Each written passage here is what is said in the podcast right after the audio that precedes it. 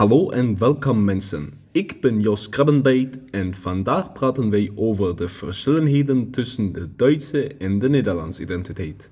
Dus als de mensen aan Duitsland denken, hebben zij verschillende feesten voor ogen. Bijvoorbeeld de Oktoberfestie, maar natuurlijk ook bier, de pretzels, de aardappelen en de worst.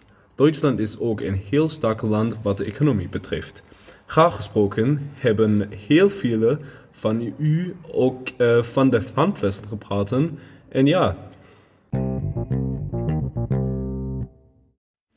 Vervolgens komen wij bij de kenmerken van de Nederlandse identiteit.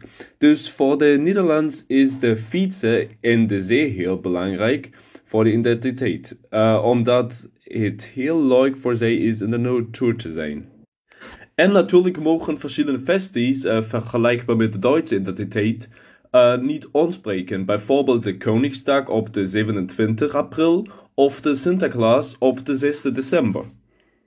Zoals je kunt zien uh, zijn er overeenkomsten, maar ook verschillen tussen de Nederlandse en de Duitse identiteit.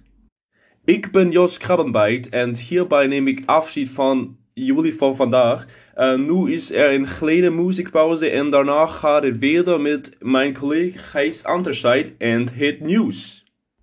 Tudo isso.